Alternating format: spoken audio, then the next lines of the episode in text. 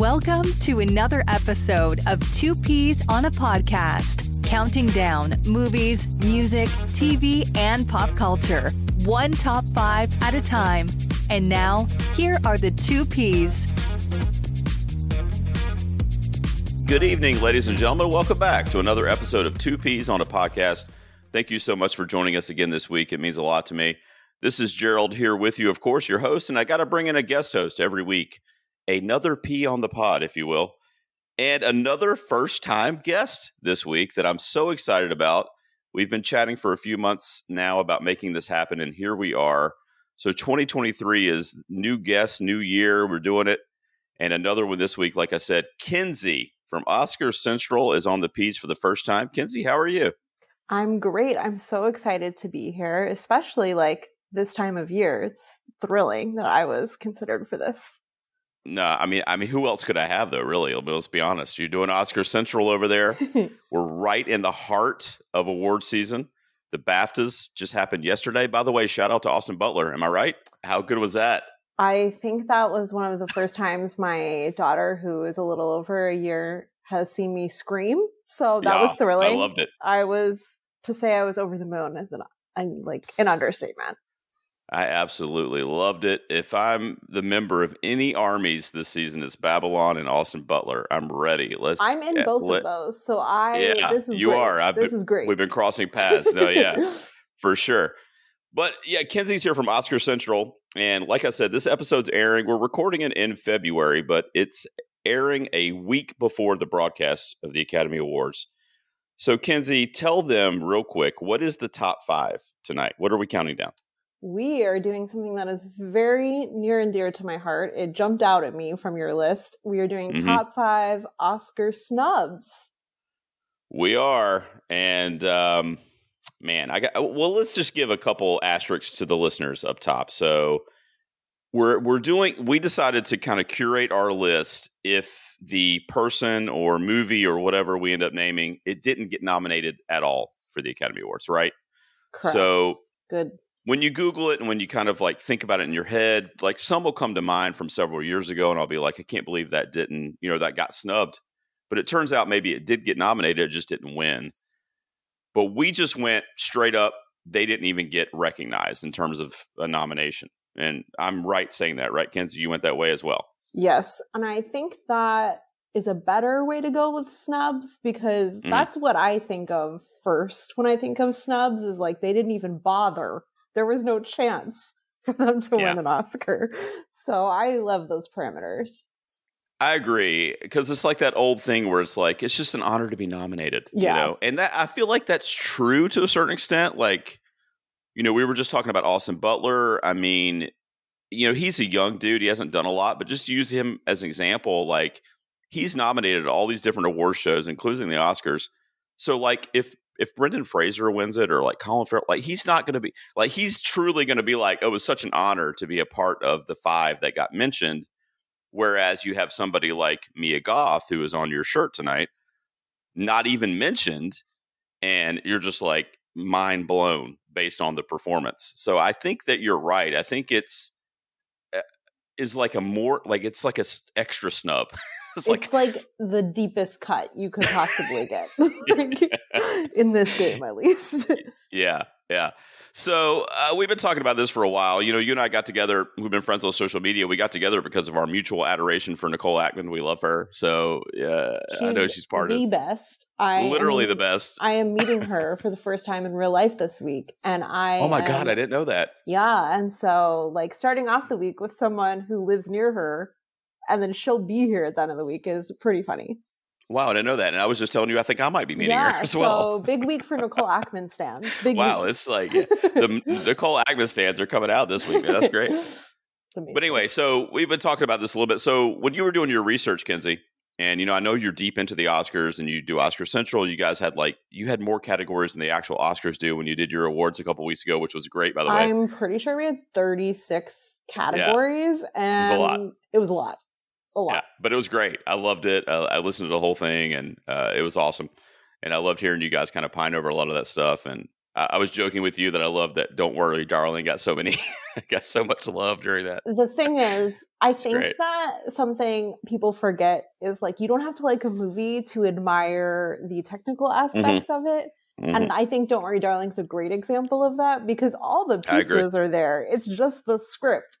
Like, and I, um, my good friend Emma Sasek from Next Best Picture, like she lives in Palm Springs and showed so many pictures mm-hmm. of like the neighborhood they shot in. And I was just like, this production design and cinematography, it's over the edge. I don't know how you, you shut it out. Yeah. So we had to do something. We had to do something. You know, I'm not a, I'm not a hater of that film. I mean, I know it's not the greatest thing in the world, but like I, I liked my time with it. Like, yeah, I mean, I enjoyed it. If people are allowed to enjoy Ant-Man, I'm allowed to enjoy Don't Worry, Darling, I think is the moral fair. of the story. That's fair. Sure. But I wanted to ask you, Kenzie, when you were doing your research for this top five, without giving any of your picks away, how was that for you? Was it like pretty easy to develop that list, or was it kind of hard research for you? Yes and no, because I my parents were really into the Oscars, so I actually mm-hmm. have been watching them my entire life. And oh, wow. there are some that like I knew were going to be on my list right away. And then from there, I gave myself my own parameters of my top five will strictly mm-hmm. be people or nominations that were actually in contention for nomination, not things I was yeah. hope-dicting that yeah. I wanted to get a nomination. So I did, I tried my best to do people who only got precursors or, and then were just snubbed at the last minute, and not mm-hmm. do people who were like Mia Goth, where I was just like, please get in. Like, yeah. Because if I did please get in, we would be here for ten years. Like, I have too, I'm a horror girly. So, me too. Like, well, guy, but yeah. the list goes on and on for us horror fans mm-hmm. of performances, yeah, so that's right. editing, sound that didn't get in. So it's just, it's makeup, makeup, makeup and costume. Makeup. I mean, every year. Every, Every year. year there should be a horror film in that for makeup. I yeah, mean, it's crazy. So it was quite a journey for me to cut it down, but I did do it. Mm-hmm. I did do it. But well, well I'm proud of you. Thank you. It, it was it was equally tough for me. I, you know, I kind of followed the same mindset as you did, where it was like if they were in the discussion that particular year, they they were eligible for my list. Whereas if it was just kind of like a wishful thinking. Not necessarily, but at the same time, you were mentioning horror, and I'll use that as an example without giving any of my picks away. But when it comes to that, like, kind of umbrella where it's just like a whole, like, population of people or texts or whatever is being ignored, then I kind of picked one to represent that. And you'll see yeah. what I mean, because there's two in my top five that are kind of like a group of people as opposed to like one specific nomination. But it's just crazy to me with the horror thing, and that, you know, people are always like, you, because I'm a huge Oscars guy, as you know, but I'm an even bigger horror guy. So people are just like, I can't believe you like the Oscars. They never do anything for horror. And I'm like, I know, it's like. You kind of like learn to just go with it. Like you're like, yeah. it's, it doesn't even hurt me anymore. It's gone on yeah. so long that like, it would just it's be like a treat if something happened for us. Like, yeah, I agree. I agree. So we'll see where we go. I mean, I, you know, I've been following you on Twitter and stuff, and uh, a lot of the people that you're close to. I think we have similar sensibilities, which is another reason I was excited to get you on the broadcast finally. But I don't know. You said at the top, I can't remember if it was before we started recording, but you said you didn't think we would have any crossover because you got kind of cute. I tried with... my best. We might have. There's two I'm thinking you might consider, but the mm. there's three I'm pretty sure I shall be alone right. on. We'll see, though. I could say that, and then you could be like, wow, we're five for five. Like, I know. I mean, you never know. Let's find out. I'm going to let you get us started. Kenzie Vanunu from Oscar Central. Awesome. What's your number five Oscar snub? Okay. My number five is one of my more recent ones, but it is one that is a horror nomination that we were kind of just touching on. Mm-hmm. Suspiria for hair mm. and makeup, because the following year, they expanded the category from three to five. So mm-hmm. you could say that is the Suspiria rule. That True. It w- because I heard from people who attended the Bake Off, because it was shortlisted, that it had one of the best presentations, the best footage, they made, spoiler alert, Tilda Swinton three characters. And some people didn't even know that she was three characters. And right. that was all due to the amazing hair and makeup work in that film. And that movie has some of the strongest gory scenes I have seen in a modern film in so long. And that is mostly, some of it's due to visual effects, but for the most part, that is the hair and makeup team. And the amount of prosthetics in that film, I just truly was blown away. And a lot of my friends in L A like work on prosthetic teams and we're just like, that is some of the best work I've ever seen. And to just go unchecked was, it was heartbreaking. I think about it a lot. It's crazy. I got something to tell you. I just saw this, the one you're referring to, for the very first time, like two or three weeks ago. It was a blind spot for me. And I was like, I actually had an episode with another guest and I, and I was doing blind spots, like my top five blind spots. And I was like, I've never seen Suspiria. I love Dakota Johnson. I love so many things that have to do with that movie. And what did you think? I, I loved it. I loved it. I, I agree with you that the aesthetic and the makeup and stuff is just like phenomenal. And I can remember it being part of the discussion that yeah, year too. It, it was very much like everyone I know thinks it was number four. So if it had been the following year, it would have easily been in because you would have had five spots. Ugh. So it's Crazy. Just really insulting because the hair and makeup category was added to the Oscars because of horror movies. And yeah. for it to just like essentially now be the fat suit category is very upsetting. Yeah, I, you know, and this this would be an exercise, and maybe somebody's done it, I don't know, but you could go back the last thirty years at least, and you could start with every year, like nineteen eighty-five up until today, and every year you could probably find a movie in the horror genre that could easily be in the top five makeup. Exactly. I, I mean, it's, especially like the practical stuff. And that's the thing. It's, it's like, it's such practical work and there's so much to it because it's like regular hair and makeup on everyday people. And then there's like blood or monsters. And it's just like mm-hmm. the work is never ending. And to see yeah. that, the, specifically that genre of film be shut out from this category is so upsetting. And just knowing if it had been one year later, it would have been nominated. Is it's tough. It's, it's tough. My it's daughter's tough twenty-one. She uh, she's a film editor. She's in film school, and she keeps saying that she's going to get to Hollywood, you know, post college, and she's going to get to the Academy. She's going to make a difference. She will. Like, she we will. We need to get more young people there. Yes. You know, it's like you can see like the just within the voting body. So imagine like people out here working there. It's just like. It makes yeah. a difference. So it is heartbreaking, though. You're right. I mean, it's I feel so bad for so many people that make those types of movies come to life. I mean, without that that makeup work, the, a you lot of those movies don't work. It. You know, if it was like exactly. if it's bad makeup work, it immediately falls to like a B movie category, and it's like yeah, it's just the work is astounding, and it's astounding. It doesn't get in.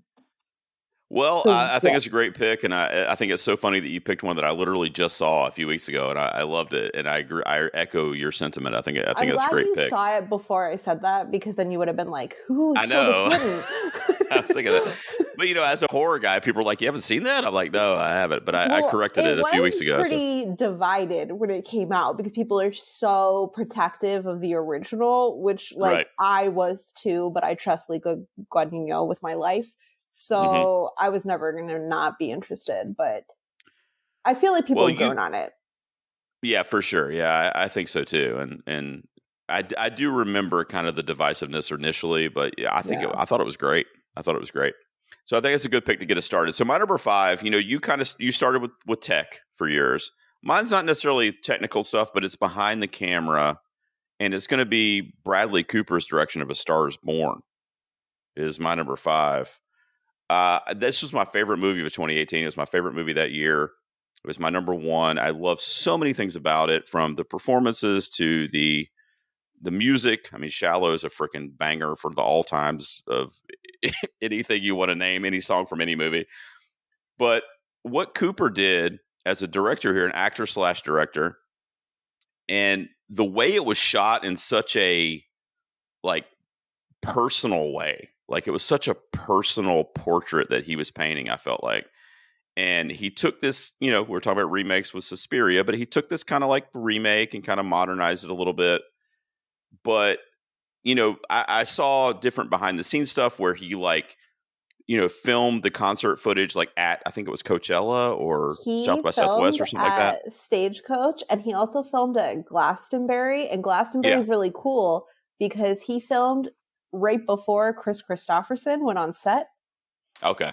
In between his nice. sets. And that is so incredible that he was filming a remake of a Kris Kristofferson movie, playing the awesome. Kris Kristofferson part. It was like, let me interrupt your set. So meta. Yeah. But he played in front of real but audiences. That's what I'm saying. Yeah. So he really embraced like the kind of, because the, the film feels real. Like it feels like a real, like fly on the wall situation as an audience member. And I think that a lot of that has to do with his direction. Of course, the performances as well. I mean, Lady Gaga was amazing in this, as was he. He did get nominated for acting, but not for directing. And I just remember, because you were talking about precursors and stuff, he was in the conversation the whole year. He was getting nominated for other stuff. And I felt like it was a big snub when he didn't get nominated. I don't think he would have won that year. And I wasn't necessarily even expecting that. But I definitely expected a nomination. Like I said, it was tough for me too, because it was my favorite movie that year. So that's my number five, Bradley Cooper for director for A Star is Born. So uh, you're a fan of this too. I guess you...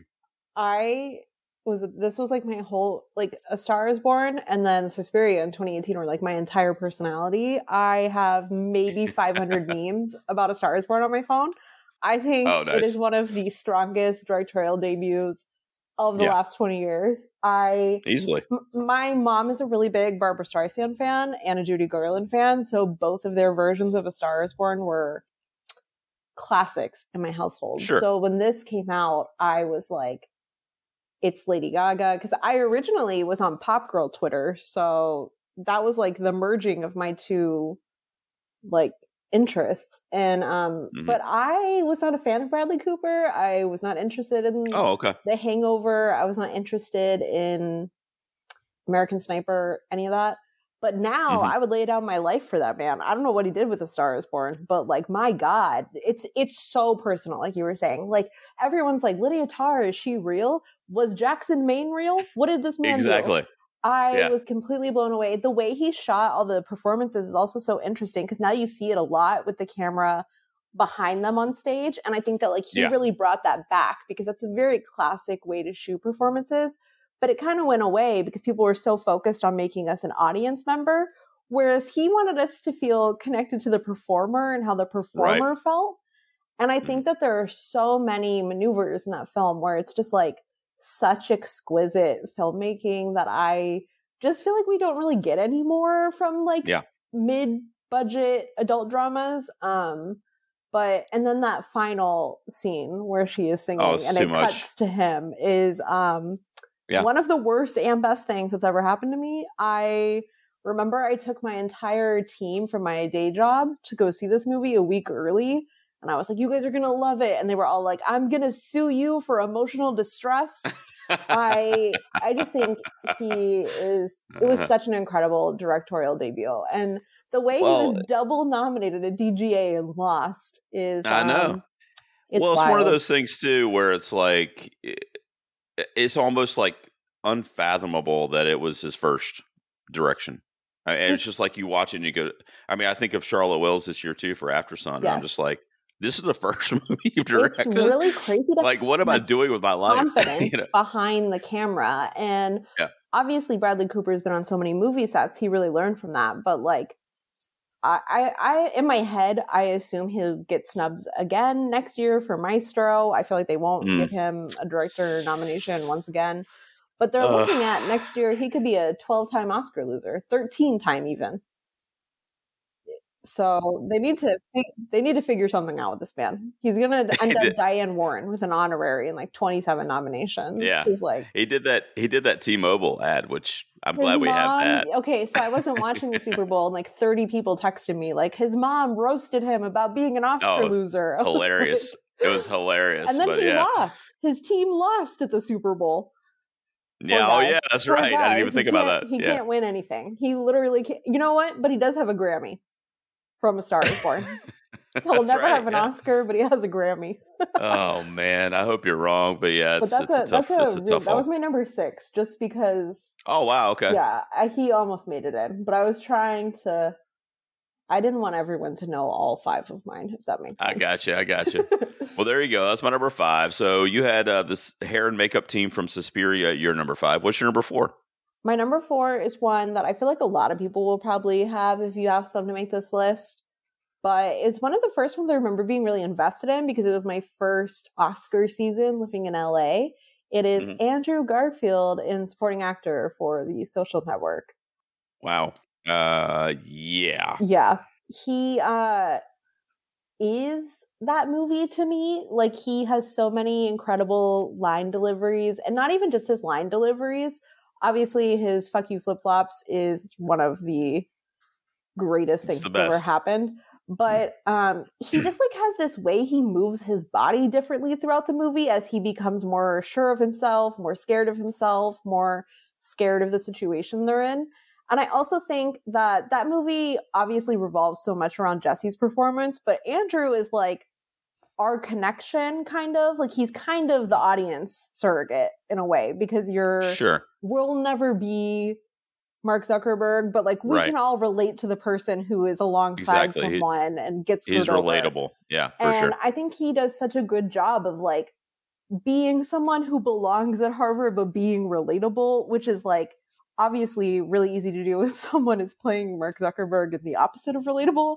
But I just think he, I don't know, that was very much like a, he is a movie star and I want to see him in everything he does after that. Like, mm-hmm. and he got Golden Globe nominations. He got a BAFTA nomination. Like, he did miss SAG, which should have been a, a sign of what was to come. But at yeah. the time, that movie felt like it was gunning to win picture and director. So to not mm-hmm. have supporting actor along for the ride was just a travesty. And the way The Social Network ended up being repaid at the Oscars, we should have known. Of course he didn't get in, but it was just it I just don't like his Oscar nomination for Hacksaw Ridge.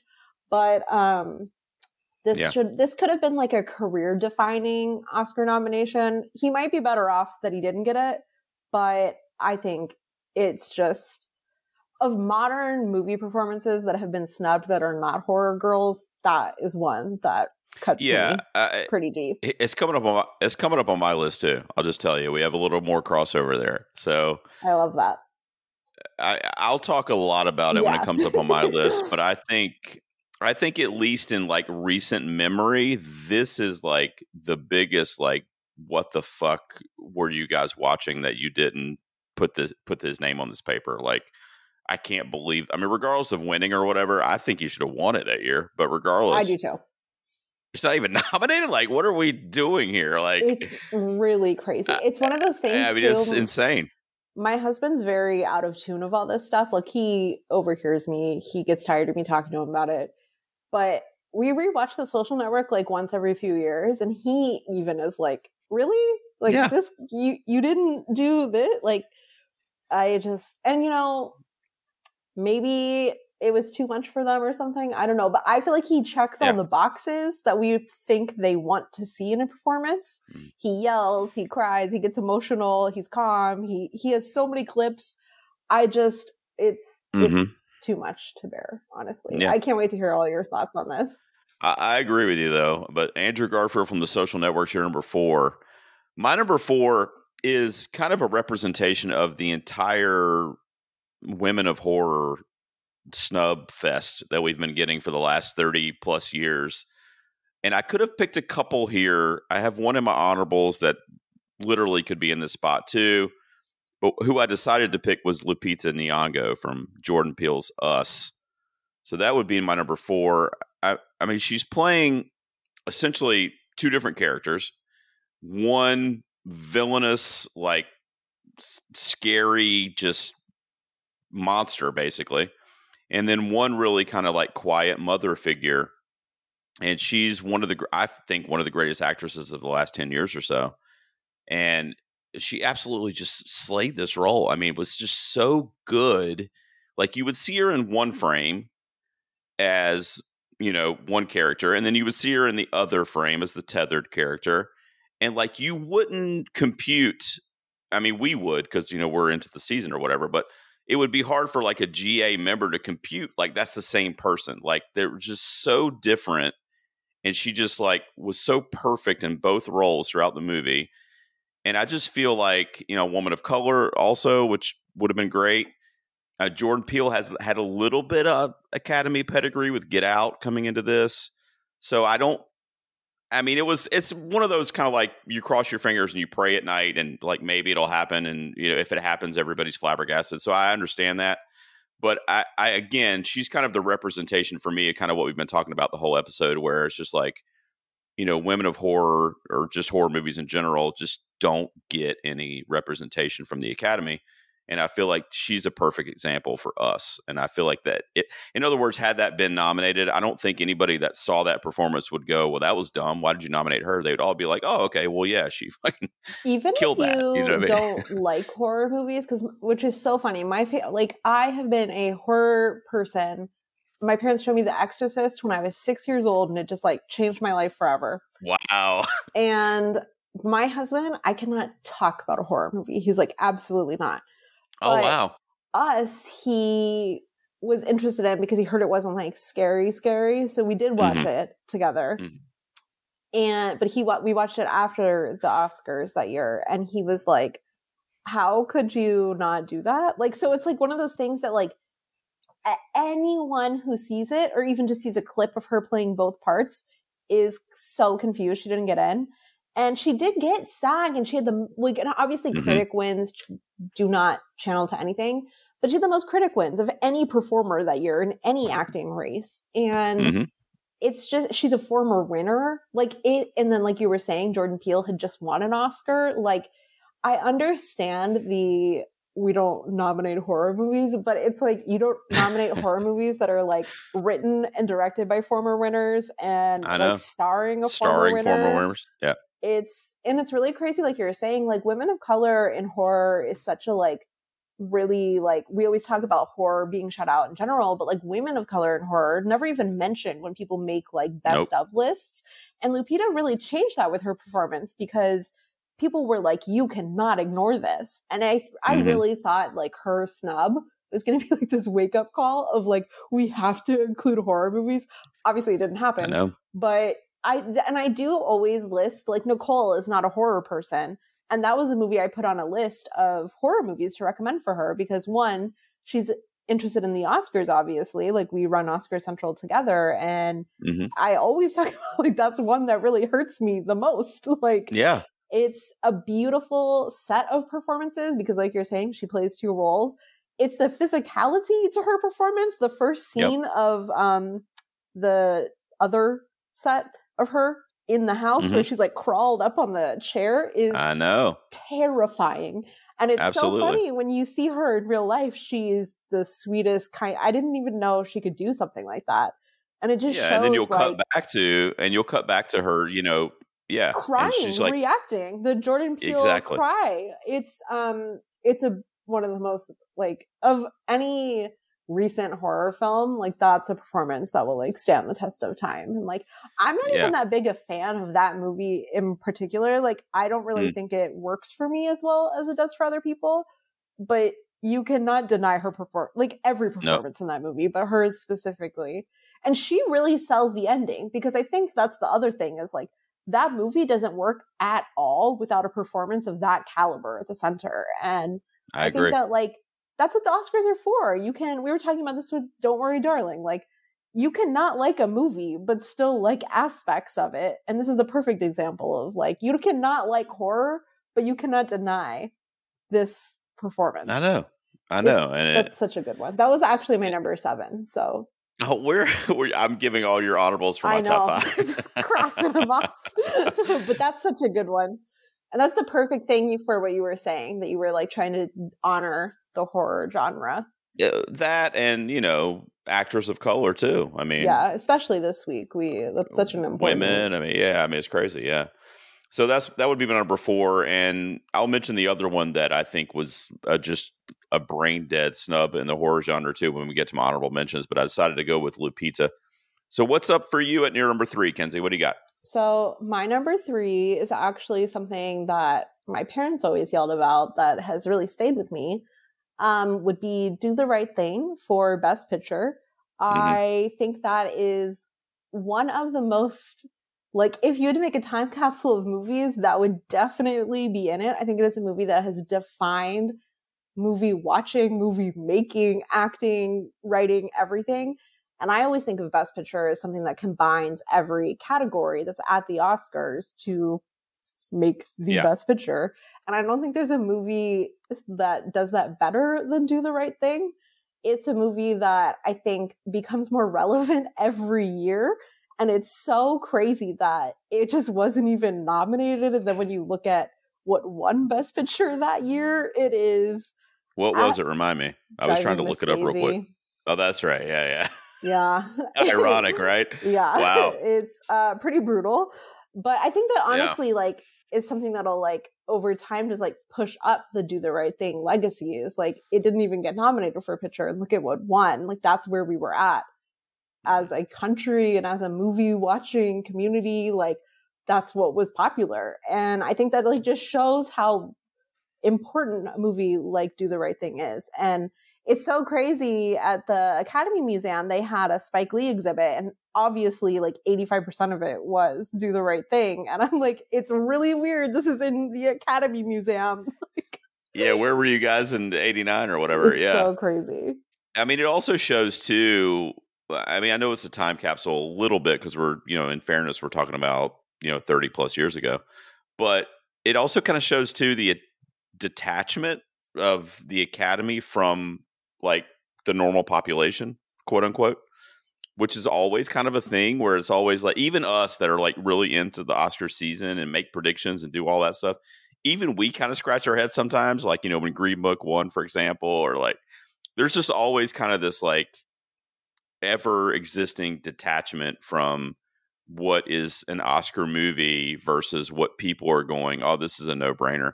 Like, I mean, I, you know, I'm just going to tell you right now, like if Everything Everywhere doesn't win Best Picture this year, there's a detachment from like what the like zeitgeist conversation is among the mass population versus like the Academy members. And it might not win, and that's that's okay. There's other great pictures and, you know, up up for it or whatever. But I just feel like that's a movie, as an example, that's like so like locked in to the general population. And then the Academy may or may not pick it. That's just an example, but yeah, it's, you know, I feel like Do the Right Thing was one of those years too. Yeah, it's that whole thing of like they the pendulum always really swings back and forth between like they do something that appears populist mostly to older people like Green Book, and then there's movies that win that are that say something and are representative of where we are as a country, like Moonlight.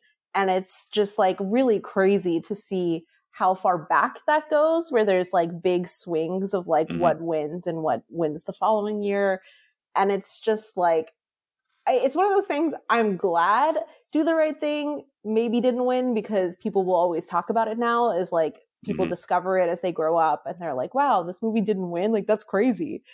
But there's always like that, gl- that backlash to movies that win. But I do think it would have aged like Moonlight in a way where it would have been like, and Parasite, where it would have just been like one of the best winners that represented right. what people wanted and what actually won. But it's it's one that really like stings me a lot. And my parents just talked about it all the time when I was growing up. And mm-hmm. when I was old enough to like really watch it and understand it, because that's another thing is like I watched it when I was young and it didn't really like click for me what it was saying. And once mm-hmm. I got older and really watched it, it was just like, it's so insane. And then as like the years have gone by, it's like really crazy just seeing how it just remains like such an important piece of cinema with everything that's going mm-hmm. on in our country. And then when BlacKkKlansman came out and lost to Green Book, it was... I know. It's like, you're doing this again? Like, it, it, at least yeah. he won a screenplay. No, at least he won his screenplay. But absolutely yeah. just... it's. I think it's like going to always be one of the biggest snubs to me, even if yeah. like it could have been in so many other places, because it did get two nominations, but not picture. And obviously, yeah, in a year no, of ten, no. it would have been in, but in a year of five, for sure, it didn't yeah. make the cut. For sure, cuts me. Well, it's a good pick, and I agree with you. It's it's definitely a baffling thing, which I guess all these are that we're talking about. But that's your number three, Do the Right Thing. So my number three is another acting one. Actually, I think it's the first one I've... Well, no, I had Lupita before this, but... So it's going to be Jake Gyllenhaal from Nightcrawler. All right. Um, this guy has put in a body of work that's pretty fucking good. Like, you can name a lot of his roles that weren't necessarily in the quote-unquote award season discussion that were award-worthy, in my opinion. But when you have a performance like his in Nightcrawler, it was, at the time at least, such a like eye-opening performance from him, where if you had known his work prior to that, you know, there, like I said, there was other stuff that was award-worthy, but there was nothing like this where it was like, this guy's fucking committed to doing something completely different from anything he's done in his career, and he's giving it a thousand percent. And it was just, it was, it was scary. It was funny. It was somewhat sad at times. Like, it was this really kind of creepy, voyeuristic, like, image of this guy that he was painting, and it was so memorable. Like, in my opinion, I mean, he's done some great stuff, but in my opinion, this is his best performance. I thought it was just a shame that he didn't uh, get mentioned for this one. So I, this isn't my honorable mentions, but um, yeah. This was one that really got to me. Like, what else does this man have to do? Right. So Jake and Bradley have a quote unquote feud that's never been verbalized. I just imagine it because of their Bernstein fight. But oh yeah, mm-hmm. You know, this one is just, the man lost all that weight. The, not that you have to do that, but like, he did all these things physically, went to the mm-hmm. hospital when punching his the mirror in this movie, and I just, it's really crazy that he got absolutely everything. Golden Globe, BAFTA, SAG. That was quite a shock that morning. It, it only got insane. Screenplay, which it should have been in cinematography. And it did get all of these at BAFTA. Like, it got supporting actress. It got everything. And it's just really wild that such an American Los Angeles movie could be paid mm-hmm. so little. Um, but I mean, that movie lives and dies on his performance. And yep. It's one of those things where he is terrifying, but you cannot look away from him. Specifically, mm-hmm. that scene where he comes back to the uh, news organization when he's more confident and he's like yelling at her, but like, mm-hmm. and he's trying to like tower over her, but he's obviously like fifty pounds and cannot do that. It is right. just so scary. And it's very much like very similar to like horror movie performances. But it's obviously mm-hmm. not a horror movie. And there's something about his eyes in the movie that will just stay with me for the rest of my life. And I think that movie really like cemented him as like, oh, like he can do this. And then he didn't get nominated. And I, I don't want to be mean to him, but his career has just taken quite a turn that um, is not for me. Yeah. It is not yeah, for no, me. I get it. And I think that all stems from this, honestly. I don't know. I don't want to speak for him. But, like, missing a nomination here, I feel like it did something, because Ambulance, ro- this Roadhouse remake, like, what is going on? I don't know. What the hell is that? But to your point, though, I mean, that's what I mean. Like, he gave a thousand percent. He gave literally everything he could to this role. And I'm not saying he did it to be nominated, but I'm just saying that, that in his like mind. At the end of all that. Yeah. But I'm just saying, in his mind, he's probably like kind of like what you said, like, what else can I do for a performance? Like, I don't know that I could give anything else to yeah. a character. It, it's just so it just sucks. So I wonder if it was too dark for the Academy, because, you know, we've been talking about horror tonight. I don't know. Yeah, I mean, it's, it's a really very dark that it could just be too yeah. much, because we do see that a lot with like especially lead actor, where they kind of don't go for the darker performances, or the more like they tend to do that more with like female um, performances, but it's just mm-hmm. like, it's so brutal that he missed out. Yeah. It's like, I mean, this is this is his, this is his performance, man. I mean, this is his. I'm not. I mean, maybe I don't. I don't know. I mean, he's got a long way to go. He's he's a young dude for all intents and purposes. So I mean, who knows? I mean, I hope, I hope he comes he, back with something. Me too. I hope he's in the conversation again. Yeah, I just I can't do Spider-Man. I can't do Ambulance. I can't I can't do it, Jake. I need you back. I need you back uh, in an oh, angry man. movie. I need you something. Yeah, like, I, need I you, can't do this. I need you back. I need you back chasing the gold, man. Let's go. Yeah. But yeah, no, he's he's a great actor nonetheless, and I feel like this was his best performance. That, like you said, was getting nominated at other places. It just was. I remember being like, oh, "Holy shit, they didn't nominate him." I remember that being one of the ones that I was just like, based on the precursors at least, that I was just flabbergasted. So, so there you go. Uh, we're up to our runner ups. Kenzie, you're up first. What do you have at number two? Okay, my number two has recently. Well, kind of. Been in the headlines again. So, Lana Del Rey's Young and Beautiful for The Great Gatsby did mm-hmm. not get a nomination, even though many, myself included, consider it one of the best original songs ever written for a film. Um, but the reason it's been back in the conversation is because Bruce Brotner was nominated for a film. He emailed every member of the Academy to vote for him. So they rescinded his nomination. And with everything that went on with Andrea Riseborough, people brought this up because it's the most recent nomination to be rescinded. Um, mm-hmm.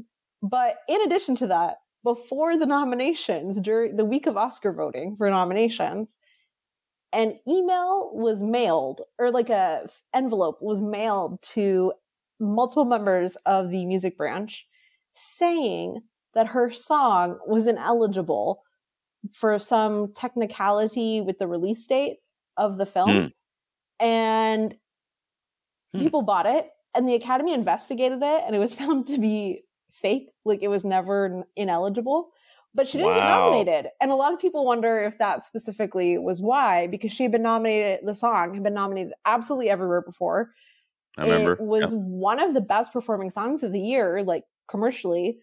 And, like, everybody knew what movie it was from. And that never happens with original songs. Right. Like, you obviously, this year that we're in right now is very different because we have people like Lady Gaga and Rihanna nominated. But, like, normally, it's not like that. And right. this right. year, they got Lana Del Rey, who at the time was one of, like, the most famous singers in the game. And it's like mm-hmm. the ratings you could have gotten off Lana Del Rey. But it's I just know. funny that at the end of the day, that category ended up only having four nominations because they rescinded the one, and she was just right there. She could have won. It's oh my God. It's really yeah. crazy. And with Baz Luhrmann in the conversation again, I'm just remembering them being everywhere together, and that music Ugh. video was beautiful. And it was just like really, I'm not a fan of the original song category. I would probably get rid of it if I was in charge of the Academy.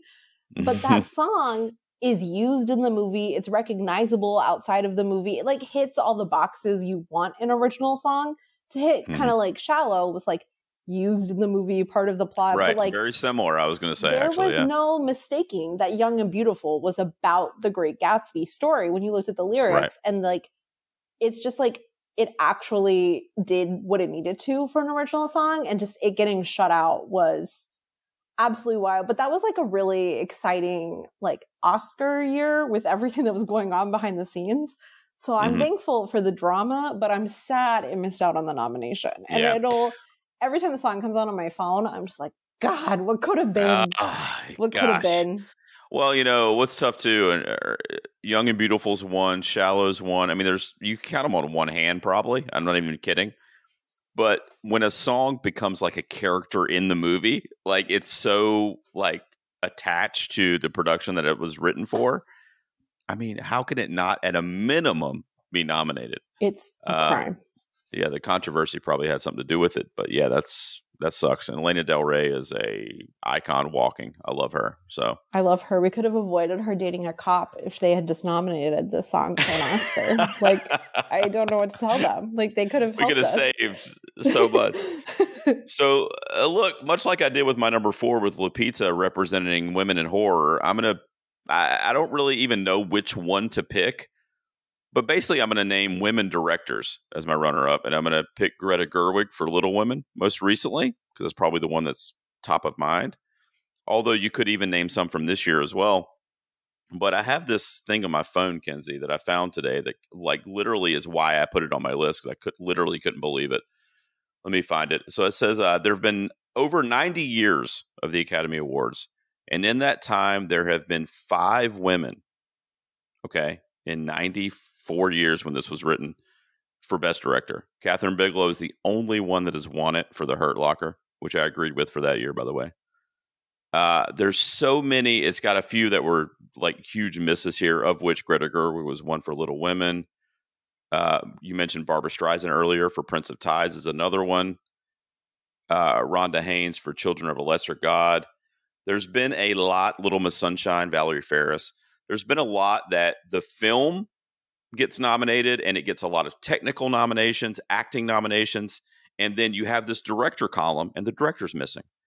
And it's like, I, I, I, help me out here. Like, how is, you know, four, five, six categories of the film and acting in the film and the film itself for Best Picture, but the person in the chair that created what is being nominated, all these subcategories, is not being nominated.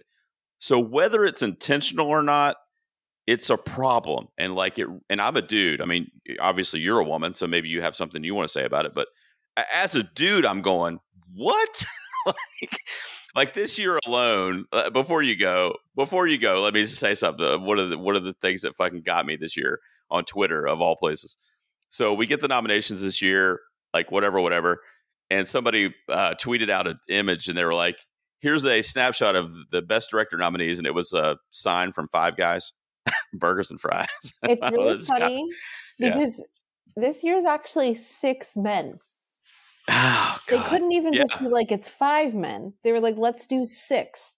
It is, um, especially in a year like this, where I feel like there were so many options. It wasn't like previous years where there's only like one woman in contention. And I understand that like every year we have plenty of movies directed by women, but like there were plenty of movies that received Oscar nominations that were directed by women, and movies that like The Woman King should have been Oscar nominated that were not at all. And Sarah Polley should be nominated for Best Director. Sarah Polley should be right there. And absolutely is, zero question that yeah, she should be nominated. Like, and I understand their whole thing is like they kind of have their international slot, they have their woman's slot, and they're like, we can't do both. But mm. it's just the Greta Gerwig one sends me to space. That was one of my honorable mentions because the movie had six Oscar nominations, and they it's were crazy. like, never mind. It didn't. It directed yeah. itself. Um, I mean, I can remember talking to my wife about that particular one uh, that year. I mean, I know she got nominated for Lady Bird, which I, I actually like Lady Bird a little bit more in terms of, you know, against each other. I will but, die for both of those movies. I will die for okay. Barbie, I assume. She, I, I'm sure uh, I will too. It's going to blow us all away. I just think that, like, if Greta Gerwig can't get in, like, what is this mm-hmm. saying about women of color? And, like, Ava DuVernay is one of my honorable mentions because Selma, mm-hmm. Best Picture nominee, mm-hmm. one original song, directed itself. Like, it should have been an actor also. Um, but there's something to say that like women, white women can't get nominated. So like, what are we saying about women of color? Um, specifically Black women, because time and time again, there are so many Black women that direct movies that land with audiences. Like you look at The Woman King, A plus cinema score, it made double its budget. It was the number one movie opening weekend. It came out. It held on for weeks. I saw that movie in theaters with my mom when she came to visit me like four months after it came out, like because it was yeah. still playing. And mm-hmm. it comes out on Netflix. It's the number one movie in the world on Netflix. Like that movie worked with people that were at home in theaters. That movie made money. That movie was a technical feat. It had Viola Davis, Academy Award no- winner. Exactly. Viola Davis mm-hmm. at its center. And that movie did everything it needed to. And like, it wasn't enough. And it's like, there's a serious conversation to be had about women getting into director, but there's a more serious conversation about like women of color getting in. And it's I like agree. Over the weekend, Getty Images puts out a photo of the Daniels with Academy Award winner Chloe Zhao, and they label her Stephanie Hsu. Like it's, oh God, I didn't see that. And it was up for twelve hours. It's, um, It there's such an awful conversation that needs to happen, and it so needs to happen there. soon yeah. because it's just getting worse every year. This list shouldn't get longer. It should get shorter. It's just very frustrating. And it's like there are so many years where I can give you like seven women directors I wanted in, but it had no chance because, like, I think a lot of people need to take a step back and realize, like, like you can't just get into director. Like, look at Edward Berger, a white man, won director at BAFTA over the weekend, mm-hmm. but isn't even nominated because, like, they don't know who he is. So they just didn't nominate him. So mm-hmm. it's an even bigger hurdle for women because women don't get the same opportunities as men still, specifically still women of color. It's harder. Mm-hmm. And it's just like, for me, like Gina from the woman that directed The Woman King, like she is a name. Like people know her, like mm-hmm. her movies have been working for people for decades. And it's like, just, it's so frustrating. And it's, but it's just like even more frustrating with a year like this, where you look at Charlotte Wells, won every single debut director award she could have won and was never even considered for director. It's like, what, like we had Sarah Polley, we had Sarah Polley, like, yeah. There are so many. And it's just like, I, I don't even know. And it's so funny when you look at the debut director lineup from D G A, four or five are women.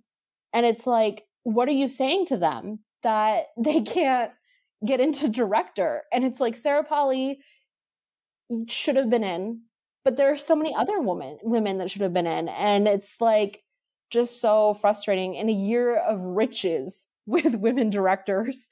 They didn't even give us one. Well, can I ask you? I agree. Well, can I ask you too, as a woman, I'll just ask you. So, I mean, this has obviously been a problem because I just gave you that stat where it was like, you know, five over ninety plus years or whatever.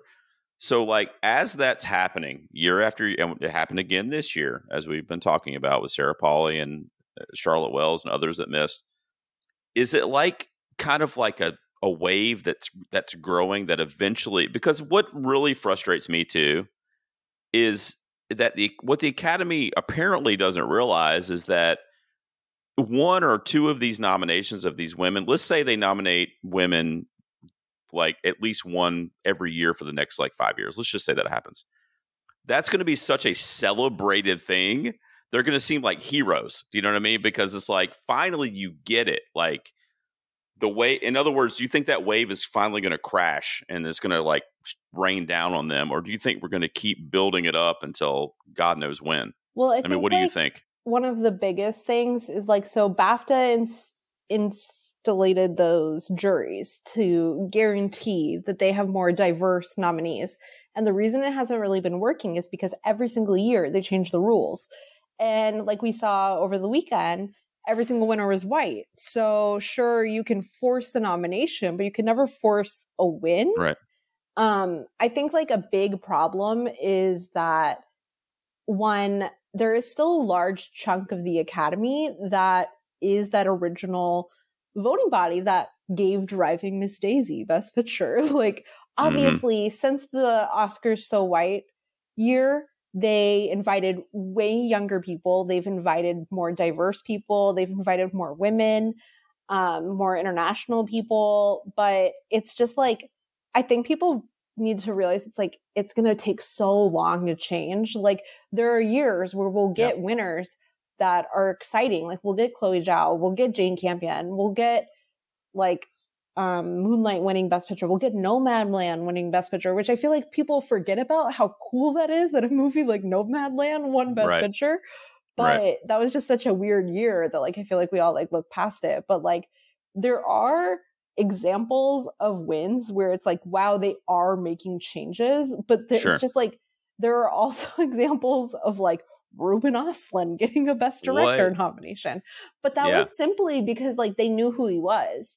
Yeah, like, I know. Yeah, for and sure. And it was just like I think like a big problem is like the whole like M G M being behind Till, where they didn't really know what to do, so they just like played the original game that we've all told them, like you campaign. You get her to X, Y, and Z events, and then she'll get nominated because you like did everything you were supposed to. Mm. And then you have someone like, I'm not saying she did it, but Andrea Riseborough's team did whatever they did, and then she got a nomination. Right. Or you have someone like Ana de Armas who had Netflix behind her.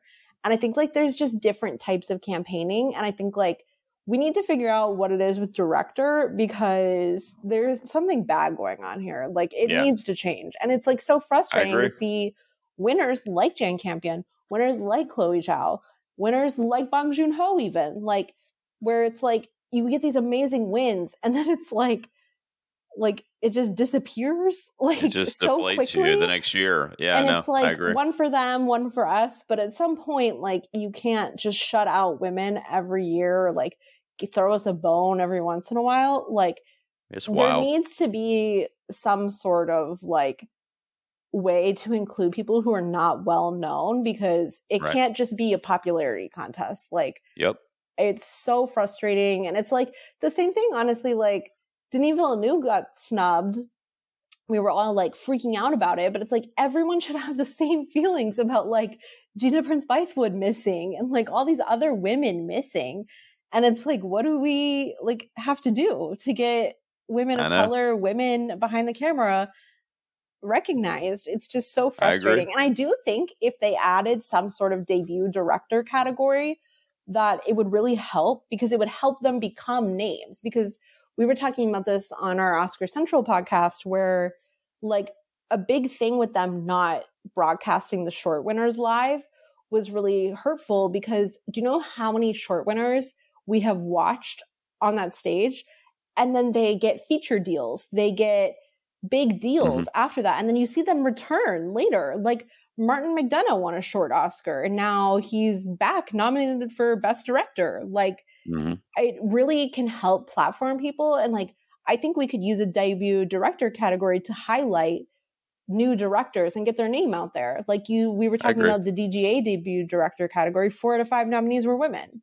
And I think if you had something like that, it would help them build more name recognition. And that could help later on when they have a feature in, or even like you could run into someone double nominated, debut and director, like Charlotte Wells could have been, because if her mm-hmm. name was eligible for a debut director, maybe more people would have seeked out the movie and then seeked out right.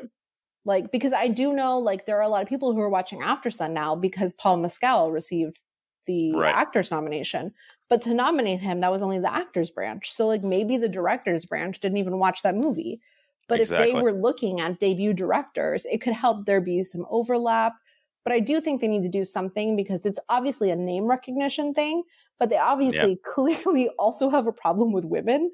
And it's you just think? Like, yeah. there are some women that are in the club, but even then, Greta Gerwig in the club one year and then out of the club two years later. So, I know. It's crazy. It's crazy. Well, I know it's a hot button topic, but yeah, it's uh, so, I mean, basically women directors is my runner up. I got Greta Gerwig in there for Little Women. I was just remember being like, floored that that one didn't get, because it got, like you said, I think it was six others, and I was just like, how did this movie get made? It's like Greta Gerwig, you know, that movie and the was fact good that because she had of her previous and the and she'd previously been nominated. So I don't know, it was just weird that she got left out that year. So she's kind of the representation, but my number two overall is just women directors in general, and I agree with everything you said. So we are up to our number ones, Kenzie. Here we go. The biggest Oscar snub in your mind. What's your number one? Mine was actually Greta Gerwig. So, was it? Yeah, I. So I for Little Women. Yes, I. Yeah. Uh, her loss for screenplay still stays with me, but Little mm. Women was a. It's a book I read with my daughter now. I have a children's book version of it for my daughter. I. Uh, yeah. I think what she did with that movie was just so powerful, and. I I don't even know how to, I can't even keep talking about it, but just women. Well, that's fine. I mean, we covered it for sure, but yeah, yeah I, it's, I mean, I, I, I think she'll obviously be fine. She's a white woman married to a, fa- like, well, partner with sure. a famous male writer director, but sure. it's just one of those, she did everything right. She hit most of the precursors. The movie was Best Picture nominee, was a financial hit. And yeah. obviously that wouldn't happen now, but I, I don't know. I think like there's something to be said about a woman telling that story again in twenty nineteen. And it was like, it became a classic, and that's not something I ever expected from someone readapting Little Women. Like I would never call her Little Women a remake. And that is so much to do with her direction style. Mm-hmm. There mm-hmm. are so many clips that I'm sure as a man, as a husband. They're like with um, the the father listening from behind the stairs, her, Beth playing the piano. Like that scene really gets my husband present day. Like, I think there's so much to be said about what she did with the, all the two timelines that no one else could have done. And it's just, she's yeah. a former nominee in this it's category. Crazy. And they were like, never it, mind. And I do It was think the definition of a snub. I mean, absolutely. The directorial choices she made in that movie are what made it the movie it was. And obviously a lot of it had to do with the screenplay, but her direction in that film is just unbelievable. And I'll just never forgive them. Yeah. It's going to be tough. It's going to be tough. But we matched up there. We also matched up with crossover with what my number one is, Mister Andrew Garfield from The Social Network. Not getting in for Best Supporting Actor, hitting pretty much everything leading up to it. Critics loved it. I mean, it was a commercial success. It's David Fincher. Uh, literally no world would I have been like, he's not going to get nominated based on what had been happening that year. And it was my favorite movie of twenty ten. It's one of my favorite films of that decade.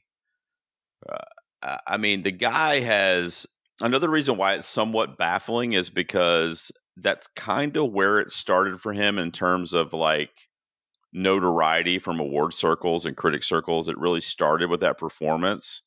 And you mentioned Hacksaw Ridge, but I mean, just other things that he's done since then that Silence. Yeah. I mean, uh, you know, Under the Silver Lake, uh, his recent, um, Uh, playing Jim Baker in The Eyes of Tammy Faye, uh, Tick, Tick, Boom was freaking killer. I mean, the guy is is one of those actors that is on that, like, and I'm, of course, adding X number of years to it, but he's on that path of, like, a Leo or a Brad Pitt, where it's like everybody wants him in their movie because of the craft and because of how good he is at what he does, but also because he's so charismatic, he's such a recognizable face. You know, everybody seems to love him, myself included. And I mean, in this movie, The Social Network, I mean, the the fuck, I mean, you mentioned the fuck, you flip flop. I mean, that scene is like that scene, all only, time scene. It only works with someone like him because someone else could oh, have easily man. overacted and yeah. just ruined it. But he knew exactly how to land that Sorkin dialogue. Mm. And I also feel like he, because Fincher notoriously is, uh, not one for being kind to actors with the amount of takes. And I mm-hmm. do know that that scene was shot like thirty times. So mm. absolutely frustration coming out that uh, he was able to pull that off. And if you watch the making of that movie, because R I P to special features on D V Ds and Blu-rays. Yeah. But I mean, the way the camera moves there is so quick and he knew exactly where to be and to not be in the way of anyone else. And obviously that's a lot to do with Fincher, but like what a perfect pairing of director and actor. And I think like yeah. that will just like always really stand out to me. That, and I really love the scene where he goes to the house and sees how they're not working really. And he's like, right. what are you doing? I right. think like he just, as someone who's type A, like watching that performance, I was like, I, I am this man. Like, yeah. I have not been I mean, cut out of billions of dollars, but I am this man. Like, and you mentioned too, I mean, he's really the only or one of the very few like relatable characters in that movie too. Yeah, because he really like lands that fine line of being like yeah. he's portraying someone real, but also being like an audience surrogate. And I think like mm-hmm. that can only be pulled off with an actor like Andrew Garfield. I mean, I thought it was, you know, when I do my Golden Peas movie awards, I, I lump the supporting and the lead together. I just do male performance yeah. and female performance. And I thought that that was the best performance by a male that year, period. I just absolutely was taken by it. I'm a f- bit of a Fincher fanboy, so that may have had something to do Me with too. it, but I absolutely I, love that movie. So I there you go. Ride or die for Fincher. Abso. So there we go. That's our top five Oscar snubs. Kenzie, I tell you what, we're going to take a quick promo break. When we come back from that, we're going to give our honorable mentions real quick, and then we'll shout out the fans online and see what they had to say for what their Oscar snubs have been. Kenzie, sit tight. We will be right back. Hey guys, it's Drew from the Real Feels podcast, and you know, every year, my buddy Gerald over at two P's, he puts on his own personal movie award show, which he has affectionately called the Golden Peas, where he honors the previous year in film. Now, this year, it's going to be the first time, and it's going to be done as a YouTube broadcast. How cool is that? They're going to be guest presenters giving out awards in seven different categories, including Best Movie, Best Female Performance, and, of course, my personal favorite, Best Horror Movie. Now, here's the thing about all the winners for this award show. They are voted on and chosen by you. These awards are one hundred percent based on your participation and votes. So what you're going to do, you're going to help me share and promote this event leading up until the day it happens. All right? And of course, don't forget to cast your own votes. You got to head on over to two peas on a pod dot com slash golden peas. And there you're going to see the list of nominees, and you're going to cast your votes. Then on Monday, March thirteenth, that's Monday, March thirteenth at nine thirty p.m. Eastern Standard Time, you're going to see all of the winners revealed live on YouTube. We're going to have some amazing special guests, and Gerald himself will be joined by co-host, and guys, contain your excitement. He's going to be joined by the god of podcasting himself, Brian Loisauce. We hope that you can join us this year to once again celebrate our shared love of the movies. You're the realist. Welcome back, guys. As I said pre-break, Kenzie is here, first-time guest from Oscar Central, and the sting is still fresh with all these Oscar snubs that we've been discussing, especially during Oscar season. It's making me mad all over again. I'm reliving all of these baffling moments in my life. The P T S D. But thank you for exactly. But thank you for talking me through it, Kenzie. Why don't you remind everybody, what did you have over there for your top five again? So at number five, I had Suspiria for hair and makeup. Number four, Andrew Garfield for supporting actor for The Social Network. Number three was Do the Right Thing for Best Picture. Number two was Lana Del Rey's Young and Beautiful for Best Original Song. And number one was Miss previous Academy Award nominee Greta Gerwig for Director for Little Women. Crazy, crazy. So I have something to ask you, but first let me wrap up my top five. So my number five was Bradley Cooper as director for A Star is Born. My number four would be Lupita Nyong'o from Us. Number three was Jake Gyllenhaal in Nightcrawler. My number two was Greta Gerwig for the director of Little Women. And my number one was Andrew Garfield for The Social Network. Now, how much? We had a lot of crossover. You told me you were we going to try to. Yeah. What happened? We did. I mean, but it's okay because I, I feel somewhat redeemed that uh, yeah. I've really I was really angry about these. So I'm like glad you're on board with a lot of them. So, yeah. So there you go. All right, so real quick, I know you probably have some honorable mentions that you're equally upset about, but they didn't quite crack your top five. So what other snubs do you have over there, Kenzie? So I kind of mentioned her, but Ava DuVernay for Selma, director. I think that that movie had so much going against it, and then it worked, and I was blown away with her direction. Um, it's his week, it's his month, so... Uh, Two for Titanic. I'm going to go original screenplay for James Cameron. Fight me all you want, but beautiful storytelling. Great structure to Absolutely. It. Absolutely. Um, and Leonardo DiCaprio for Titanic. I'm not a big Leo was overdue. I think it's one of the worst Oscar wins in history. And he was not overdue. And But Titanic absolutely deserved nomination. To be nominated Bro. for fourteen Oscars and not nominate him is... insane. Yeah. Absolutely. I insane. agree one hundred percent. I mean, it won eleven Oscars and they couldn't bother to nominate him. It's like, let's go. Insane. Um, yeah. No, I mean, yeah. It's, and then I've rewatched it a few times and in theaters. And I was just like, what are we doing here? Um, and my last one is kind of like two because they're both France. Um, mm-hmm. Portrait of a Lady on Fire and Titan not even making any list because they were not, one was not submitted. Um, Celine Sciamma too, another female director. And Julia Ducournau for Titan. It's um, two of my favorite movies of the last ten years and to just not even get an mm-hmm. international feature nomination. And I'm sorry that people will yell at me that Les Mis was better than Portrait of a Lady on Fire. It was not. Yeah, right. It, it was definitely not. was not. um, it was not. But, uh, no offense to anyone that agrees or thinks otherwise, yeah, but I'm with you but, on that one. Uh, yeah, those two just All right. keep me up at night. What about you? Well, what good. are some of your honorable so, yeah, mentions? So my honorables I'll run through real quick. Um, we touched on really just one of them, which is kind of surprising. But my number six now, uh, this was in the conversation. I remember that for the, for that year. I don't have the stats in front of me or whatever, but I really this dude, period, I feel like ever since he kind of transitioned from comedy to like drama, if you will, could have easily been nominated like two or three times by now. But I'm talking about Jim Carrey, and I'm talking about from Man on the Moon would be my number That's six, where he portrayed Andy Kaufman. That's a really But I mean, one. You're talking Eternal Sunshine, The Truman Show. I mean, what he did in The Truman Show could have been nominated. Uh, I think the guy is going to always be running away from, you know, the Ace Ventura days and, and kind of that slapstick comedy that he did, which I also love, by the way. But I don't know, just when he became Andy Kaufman. And there's a really good documentary on Netflix about his kind of transformation to that role, too. But that would be my number six. My number seven would be the other kind of like horror girl, if you will. And that's Toni Collette from Hereditary, playing this uh, just fucking out of this world. Unwell uh, woman. Just unbridled mother on the verge of God knows what. Um, but yeah, I, I love Ari Aster. I love Hereditary. And I felt like that was one that could have been nominated as well. And it would have made sense from a horror perspective. Uh, number eight would have been Amy Adams from her Arrival. I love her. I love her body of work.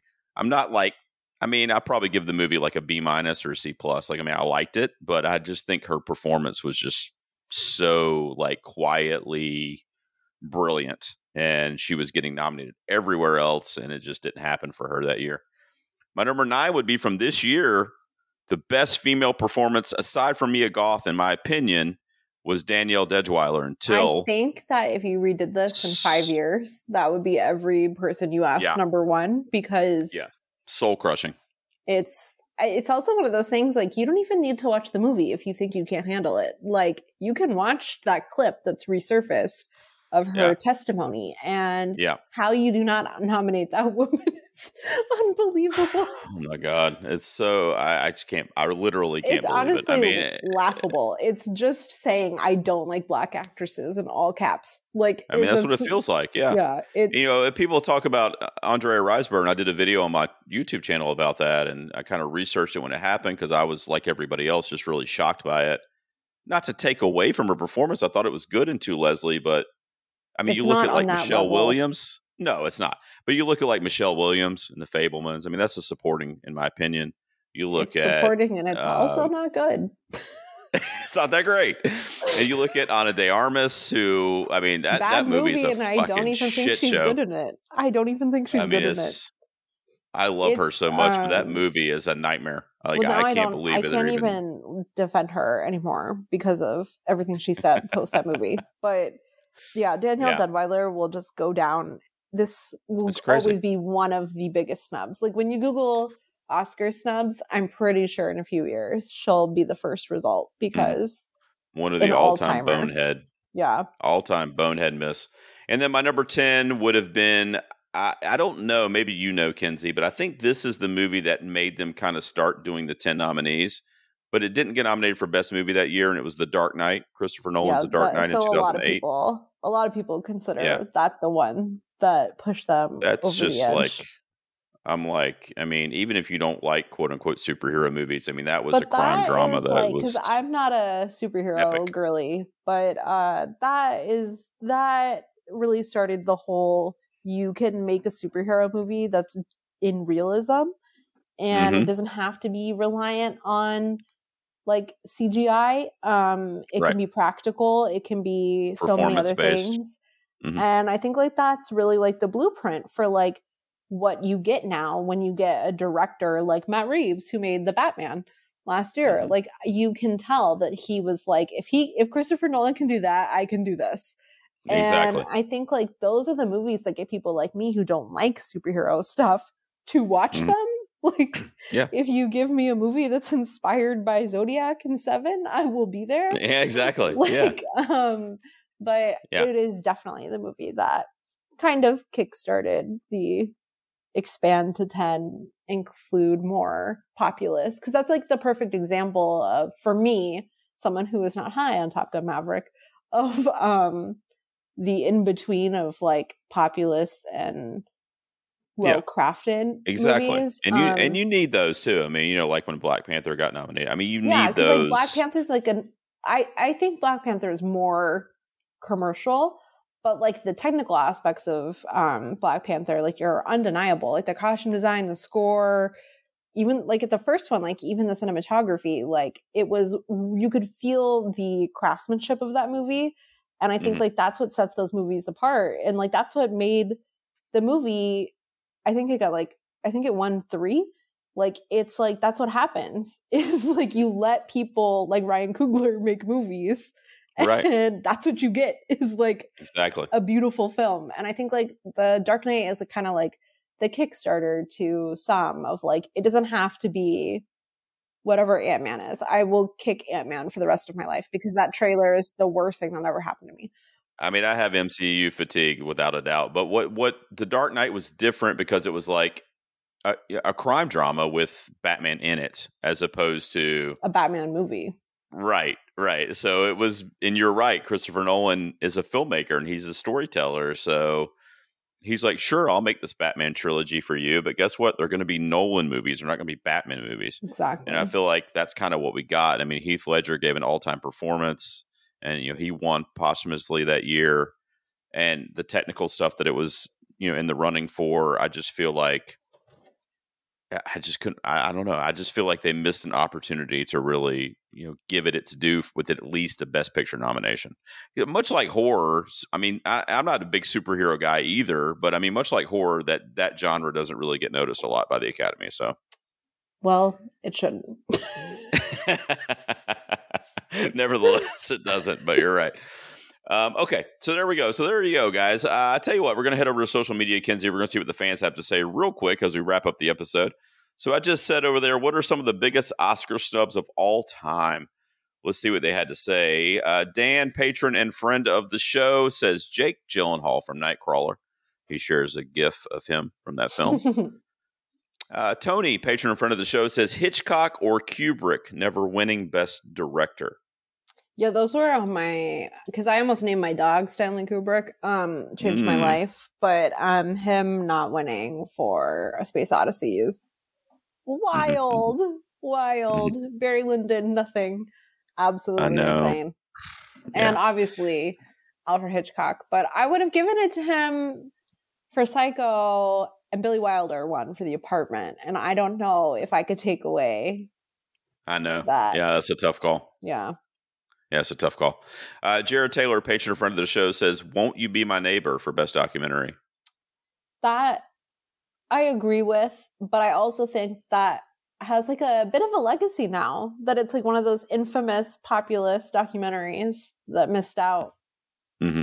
And it gave us like the like the boom and resurgence of Mister Rogers. Mister Rogers, yeah, for sure. Jared also mentioned uh, Tron Legacy for Best Visual Effects, and That's the it. score for Daft Punk as well. Those are two great ones. Completely. Yeah, I agree. I agree. Uh, Joey Austin, uh, patron and friend of the show, says he wished The Wrestler had got nominated for Best Picture. I'm an Aronofsky girly. I would say yes. Mickey Rourke got all the kind of fanfare that year. Deserve it. I thought it was a great performance. Let's see. Uh, Chris Yaney, patron friend of the show, he'll say thirteen Days, The Perfection, and R R R not getting in for Best Picture this year. Do you think that should have been one of the ten this year? Um, I don't, but I I would have considered him in director, honestly, Rajamouli. Yeah. I just don't yeah. think I would have put it in picture, especially because I know it would take Women Talking spot. So I am fine yeah. with its miss. Yeah, that's true. That's true, actually. Uh, Julio, uh, patron in front of the show. Now, we were just talking about superhero movies. He's a big superhero guy. So he says that he feels like Endgame should have been nominated. Not to quote a white man, but Don Draper, that's what the money's for. Oh, man. Let's see. Jason, uh, patron friend of my uh, friend of the show, says Do the Right Thing. There you go. Yeah. For uh, Best Picture. It's he also says Jim Carrey for The Truman Show. So that's that's for me, I think. And then he's got Jake Gyllenhaal, and he lists Nightcrawler, Nocturnal Animals, Enemy, Brokeback Mountain. He was nominated for Brokeback Mountain. He was, yeah. He lost. Uh, but I agree about um, Nocturnal Animals. I think he's incredible in that movie. Yeah, he's really good. Like you said, though, after Nightcrawler, it kind of has a different turn. He fell off the face of the earth. Yeah. Uh, Michael Hill, a friend of mine and a patron of the show, says that uh, we don't talk about Bruno for best song. I agree. I think that's yeah. a, what we were kind of talking about earlier with original song that broke the zeitgeist. It was everywhere. Everybody knew it. I didn't even see that movie for months, and I knew the song. Like, yeah, exactly. Yeah. They performed it at the Oscars. It was nominated. And we will end on Dan Roski, top tier patron of the show, a promising young loyal. He says, Pam Grier from Jackie Brown, Edward Norton in Primal Fear. That's a good one. That That's a pretty big snub, I feel like. I've forgotten about that one. He also says Courtney Love from The People versus Larry Flint, uh, Steve Buscemi in Fargo, and Jake Gyllenhaal in Nightcrawler. What do you think about that list there? Pam Grier is um, an all-timer in my household. Jackie Brown is me and my husband's favorite Quentin Tarantino film. Um, yeah, she's nice. Beautiful. Everything you want in a lead actress in that film. Everything. I agree. Beautiful. Guys, thank you so much for the feedback this week in the old suggestion box. Uh, as always, I appreciate it. I'm sorry if I didn't get to your comments. But we're running a little long because this has been a blast talking to Kenzie. Finally getting her on the show from Oscar Central during Oscar season to talk about Oscar snubs. So what else could I want? I'm excited that you're here finally. Why don't you tell everyone real quick, Kenzie, where they can find you and everybody over at Oscar Central? You can follow Oscar Central on all social media platforms at Oscars underscore Central. You can follow me at Kenzie Vanunu on all social media platforms. Um, and check out our website, oscar central dot com. We have predictions, reviews. We have an amazing Oscar board with everyone's predictions ranked. Um, we have lots of F Y Cs for everyone to check out. And this drops right before the Oscars. So there will be yep. tons of think pieces on who is winning what in every single category. So... Yeah. If you're in the Academy, I hope you voted for Austin Butler, Paul Mescal, and that's my my stump speech. Oh, man. Yep. Uh, Kenzie, it was a blast. I really appreciate you being here. It was a lot of fun, and thanks so much for making the trek over here and making the time to do it. Awesome. I was so excited to be asked, and I can't wait to come back one day. Absolutely. By the way, I'm waiting until after the SAGs to make my final predictions. So Good call. Good call. I need to do that because I don't know what the hell's going on in some of these races. So I'm going to hang tight. But anyway, uh, guys, l- look in the show notes and look Kenzie up and check out Oscar Central. Make sure you give her a follow over there. She's a blast. And uh, as we all know, Nicole Ackman is as well. And she's part of that click over yeah, there as she well. She does everything with me. And I'm so thankful to run everything with her. So go North Carolina for giving me. Yes. Nicole. Yes. Uh, Kenzie, it was a blast. I appreciate it. And uh, once again, thanks so much for being here. Guys, thank you so much for listening this week. We will be back next week, post-Oscars. So I don't know how I'll feel, but I'll be back and I'll have another guest and another top five for you. Until then, everybody, take care.